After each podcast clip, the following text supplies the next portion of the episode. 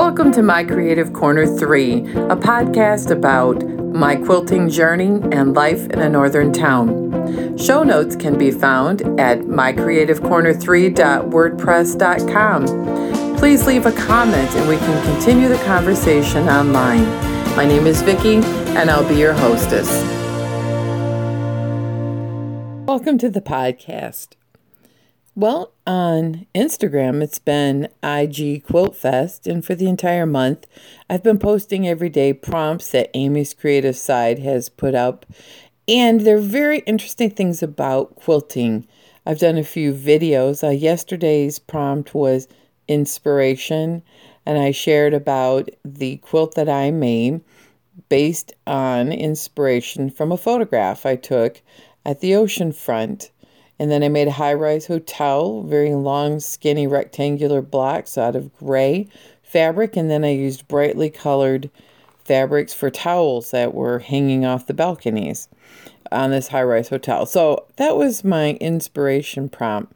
Another prompt I did that I think was pretty um, popular was labels and how I have some labels, but I haven't put them on any quilts. So I remedied that.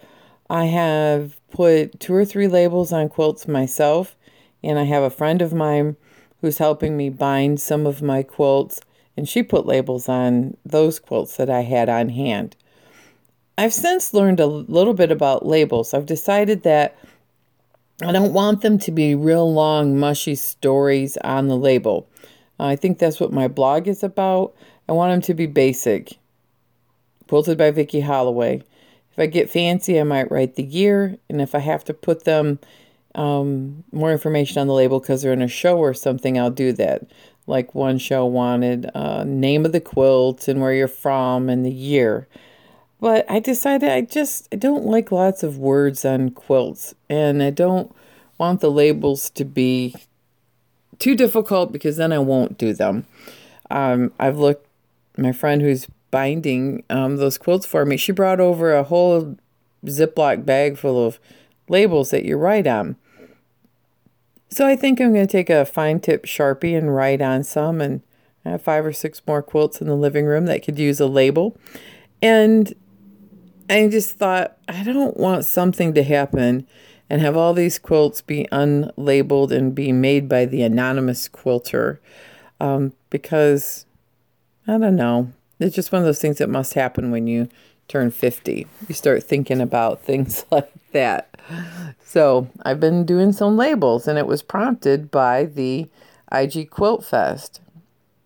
So all of my responses to the IG Quilt Fest are on my blog. And my blog is My Creative Corner 3, and there's lots of information on that blog. At the top, there is pages that talk about the Daily Prompt Challenge, which is a Facebook group. And the new month challenge will be going up this weekend. Um, I have a tab about my long arm quilting, signing up for the newsletter, all the show um, podcast links, some tutorials that I've written, and even information if people want to hire me for a lecture or a workshop.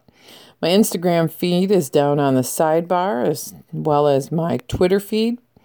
And you can see some of the silly things that I put up. There's also recent posts and some archived posts on there. Well, all of this uh, IG Quilt Fest and the Creative Prompt Challenge have prompted me to dig out my Zentangle stuff, and I've done a few more drawings with Zentangle. I like using Zentangle as a way to problem solve some ideas and traveling for free motion quilting. I try not to lift my pen too much. The other thing is that it's something different and gives me ideas on shapes that I can use for quilting. And I did a couple of paisleys and um, pokeberries and some tangles that are really quite fun and they're a great way to to do something productive while you're waiting. Um, sometimes I wait at the gym or I wait in the waiting room of doctor, and it's always a fun thing to do. And you don't get too many looks from people while you're doing it. So, since I last podcasted, I decided that I don't have a whole lot of piecing projects that I need to work on. And I've been trying to prioritize how I want to run my quilting time and the business of long arming and balance. So, unfortunately, I felt like something had to change. So, I did give notice for the block testing for Quiltmaker 100 magazine so I could spend more time finishing things and working on some ideas and patterns and things that I want to make into sample quilts. But while I was going through all of that, I started rummaging through the piles of stuff that I have that are unfinished. And truly, there are just a lot of orphan blocks in there. But I did find an unfinished project that came from a block swap last year. And it's kind of a sad story because I never have luck in swaps. Have you guys? I mean, I sign up for them and then people get all excited and they talk to me and we get the emails and we go back and forth on what colors people like. And then they don't send me the block. And then I talk to the administrator and it's a big falderall. I mean, a lot of times I understand things happen in people's life. People get sick, people's jobs, but a lot of these people just didn't send a block. So I participated for about five or six months. I did get several blocks. I think about six. I made several in the same um, teals and grays with a little purple in it because I had a bad feeling when the first person didn't send that this was not going to go well. and um, I put the blocks together in a three by three setting and I sashed it with a bright teal border with a little bit of gray in the corners. And I have plans for that, which I'll talk about later. But you know that that's something black swaps i just love doing them. I love doing them in person. I love talking to people and finding out what they like and swapping. Um, but oh, about every other time it'll be a real good one and then it'll be a disaster and i just am tired of wasting time and money. I mean i'm not sad that the blocks i made went out to people and hopefully they'll be used in quilts but it's a lot of effort and time to try to hit deadlines and I worked really hard at trying to not be late and be on time and, and not everybody else has the same the same thought about that for block swaps. Now, way back in the days of Flickr and other I mean other groups, and we we're talking blog rings and all that, I did a few swaps, you know, with crocheting blocks and I did uh, several actually, where you crocheted or knitted a block and you mailed them to the people in your circle, and and those were pretty successful. But after same thing, after about the second swap, that started to get weird, and then people were not following the rules, and they were not exchanging. And then you know when you start mm-hmm. adding the fact that you'll be um, shipping maybe overseas, it got to a point where I could not participate because the shipping was so ridiculously high. And um, and that's another part with the block swap. As much as I would totally love to do it international, block swap, um, the price of trying to ship things is really just not in my budget. And the creme de la creme of all of my UFOs Remember a couple months ago, I said by the end of February, I would have my block of the month constellation of stars quilt finished. Well, by the end of the month, I did pull out the um, fabrics and I looked at what was left, which was the Mariner's Compass block. Now, I and my mother purchased these in a 10 month kit at $25 a piece. So I know there were $250 invested in this kit, and you got four blocks every month, one a week. I really did a pretty good job in keeping up with it until about halfway through. The fabric wasn't cut properly. We were short on fabric. I went back to the store while it was still open, got extra pieces of fabric that the shop owner knew was short, and I just couldn't get some of these blocks to go together. The pieces were cut really tight.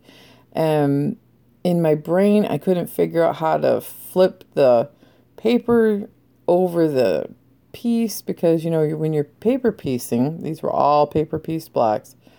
It's backwards to what you see, and I hard have a hard time visualizing that sometimes. And so I love paper piecing when you can cut the big chunks yourself and the fabrics are way oversized and trim them down. But this was pre-cut, so it was basically just sit and sew, which is great when it works. But there are a couple of blocks that just wouldn't go together, and I could not get the Mariner's Compass together. Now, I've had this kit since 2012, and I did mine. Mariner's Compass frustrated me. Um, probably 2013, I went to the store. She showed me how to do one. I put a segment together and put it away. My mom moved and then dropped all of hers off because she decided paper piecing was not for her. And I decided last year that I wasn't going to meld these two kits together. It would make a quilt that's too super huge. So I put all of mom's pieces together, uh, blocks together, except for the Mariner's Compass, shipped them off to her. And then last month I decided, you know what? there has got to be a way, a way to make this work because she showed me how to do it. She's since out of business. And the poor woman who cut all these pieces was very ill. And there's just no way to make any complaints about this. This is just the risk of making quilts from kits. I sat down and I'm like, why was this so hard? The pieces fit just fine if I put them the right way.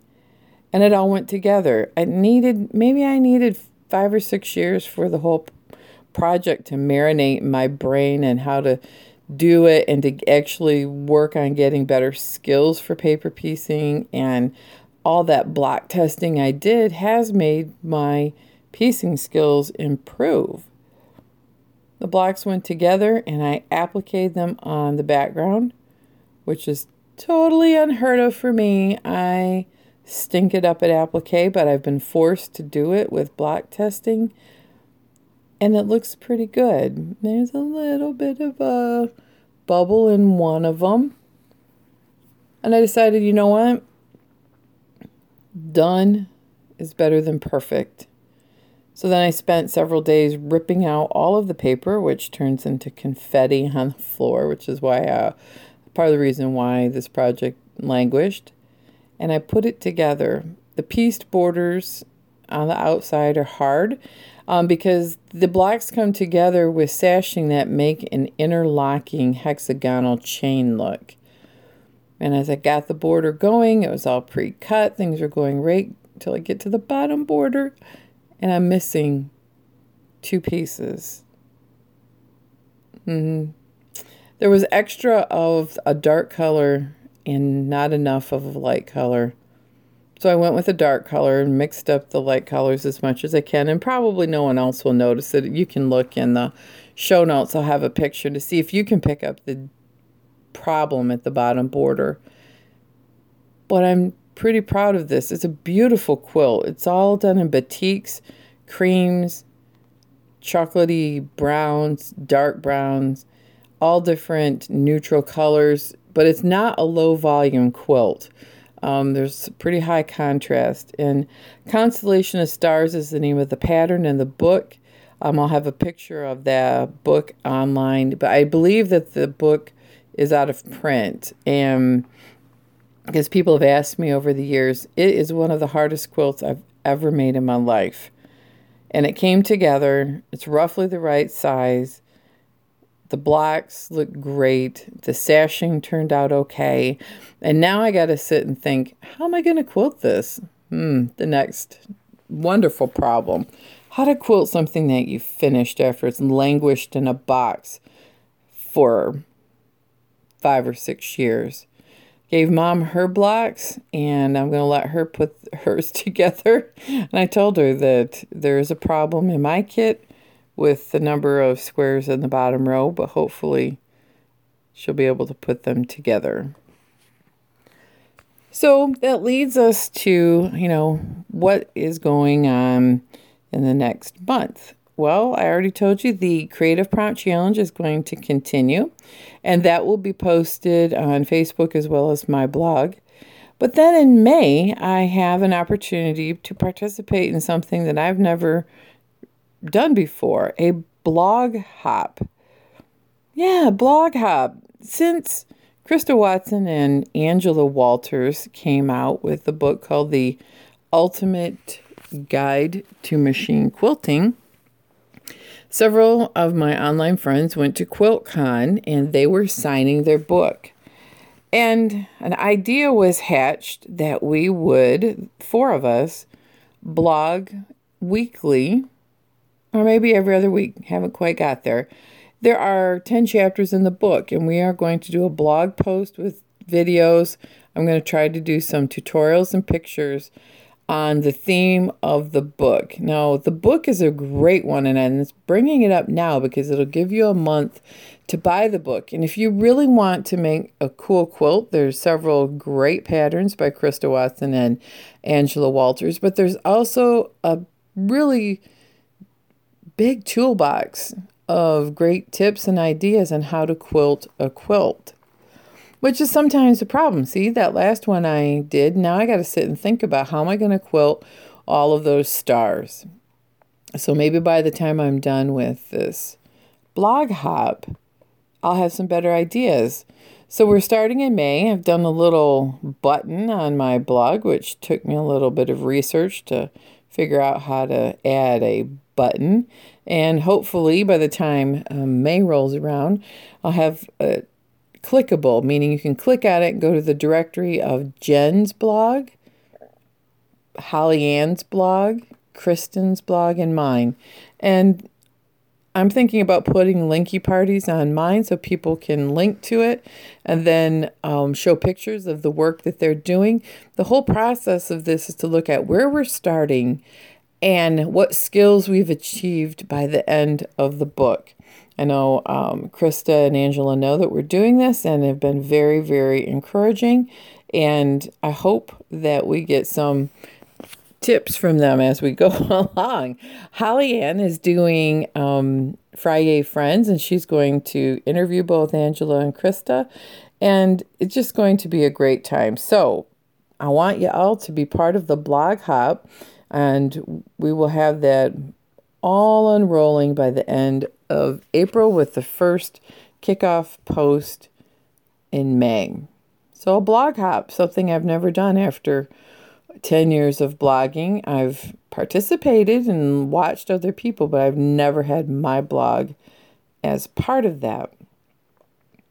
And all of that to say, you know, community is so, so much a part of quilting. The more I quilt, the more community I find. It used to start out as a solo hobby that I would use as a way to get away and create, but it's just opened up a whole world of people. And Holly Ann and I um, have been talking, and Holly Ann started a idea really that's mushrooming into a nonprofit. We're waiting for the status yet, but Quilts for Cure. February was a month where Operation Smiley was done and a block drive was done, and we had uh, big groups sponsor to it. And I say we because I'm part of this nonprofit to be, this fledgling idea that's growing. And all of these blocks came together. They were mailed to Quilts for Cure. Holly's been putting the Holly Ann has been putting them together. She has some volunteers that are helping with the quilting part. We've got names of some children who have been ill, and we're working real hard at getting quilts to them. We are going to probably have 10 quilts made just for the February drive. And Quilts for Cure has their own website as well as IG account. And if you are really um, a person who has a big heart and would like to be part of uh, this operation of getting quilts to children who are fighting pediatric cancers, um, go to the website. There's ways to make blocks, there's ways to make a quilt, and we're working on all kinds of future projects and quilt alongs and the network of getting quilts from quilters to hospitals to people is really coming together. So I wanted to share that because I think it's a really important thing to let children know who are going through treatments that there are lots of people who love them and want them to have a warm quilt that will provide them comfort as a snuggly, as a hug. Chemotherapy is rough. It's very rough. And anything we can do to help make that better, I would like to be part of. So, anyway, quilts for cure. And if that is something that you're interested in, I will have more information on the show notes. And a thought I had today about being a creative person and why we should try to do lots of different things to be creative. Because I get asked often, why do you do other things besides quilt or knit or crochet or Zentangle? Um, my answer is if I did any one thing all the time, I would be uninspired and get bored. I mean, you can follow patterns and look at the eye candy out on social media all the time, but quite honestly, you get desensitized to the beauty that you're seeing if that's all you're doing is scrolling through things. And it's on a small scale, so you don't get to see the detail. So I think there's just something about doing all of these items yourself and then doing things where you see the work of other people because you do get inspired. And that leads me to being curious and wanting to try new things, like taking pictures. I don't want to be a photographer, nor do I have a desire to have a very advanced camera. But the curiosity of it has led me to taking pictures with my cell phone, and I have a GoPro, um, which has led me to wanting to edit better. And because I did that, I found some prompt challenges for taking photos, which led me to being more creative, looking at things through a different viewpoint and trying to come up with creative ideas, funny ideas, off the beaten path ideas for doing the daily prompt. Also, I find that when I work in different media, it really does inspire me as I go back to the things that I really, really enjoy doing, such as quilting and music. Those types of things all come together in my brain as I think on new projects and do new things. So that's why I highly encourage you if you feel like you're in a creative slump, try something new. But you don't have to just be a in the box label as a quilter and that's all you do, or a knitter, or whatever. We as people tend to want to categorize people and we forget that sometimes we're way more complicated than that, especially when we come comes to our creativity. I want to give you an opportunity to give to a young lady who's in college and she is trying to find 50 partners to help her get on a missions trip to Scotland this summer. She's been working and saving for the past two years, and she is getting close to her goal. I will add a link to the show notes so you can read all about the missions trip, and there will be the website if you feel moved to help this young lady mentor some high school girls on a month long trip to Scotland as they teach travel, learn culture, and share about their deep, deep belief. So, I appreciate you taking the time to read about the trip and to consider the possibility of joining a young lady reach your dreams and going on this mission trip. So, as we wrap up this podcast, I just want to say thank you for listening. I would like to thank all of the kind words on show notes as well as on my blog over the last couple of posts of podcasts and it's just been really great to see how many people have joined the Facebook group and have been commenting about what's happening on the blog. So I want to say thank you. I also really want to encourage people to sign up for the newsletter. So the structure for my current plan is that one week will be the newsletter, which will go out to everyone on the email list. And I promise I will not spam you with lots and lots of information. Um, that's every day. I mean, it's just a little bit of personal note on what's been going on and where things are going to go, and maybe announce about the blog hop and all these different events. And then the weeks that the newsletter doesn't come out is going to be my podcast post.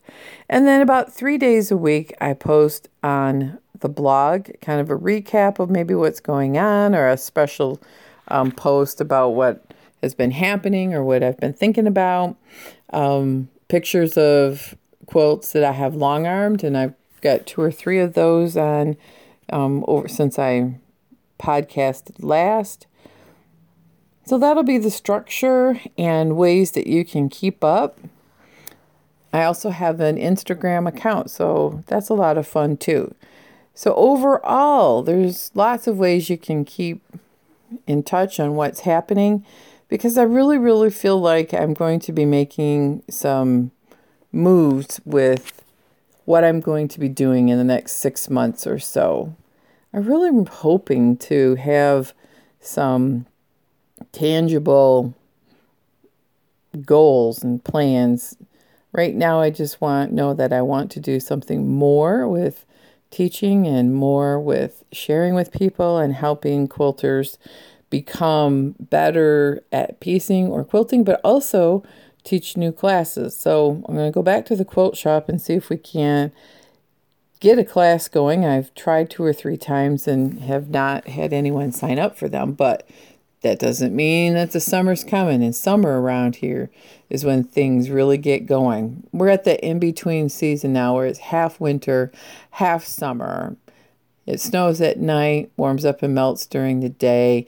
Foggy mornings, gray mornings, but spring is coming because most of the snow is melting. I see my fairy gardens exposed. I've checked some books out of the library about fairy gardens and gardens. Lots of outdoor plans are really needed. I've got a lot of cleaning up to do with my old border beds around the house, but the fairy gardens are pretty low maintenance and just so romantic. This book I checked out of the library is for children but it is just a delightful little book. It is called Fairy Garden Handbook by Liza Gardner Walsh. And I want to end the podcast by reading the first little intro to her chapter.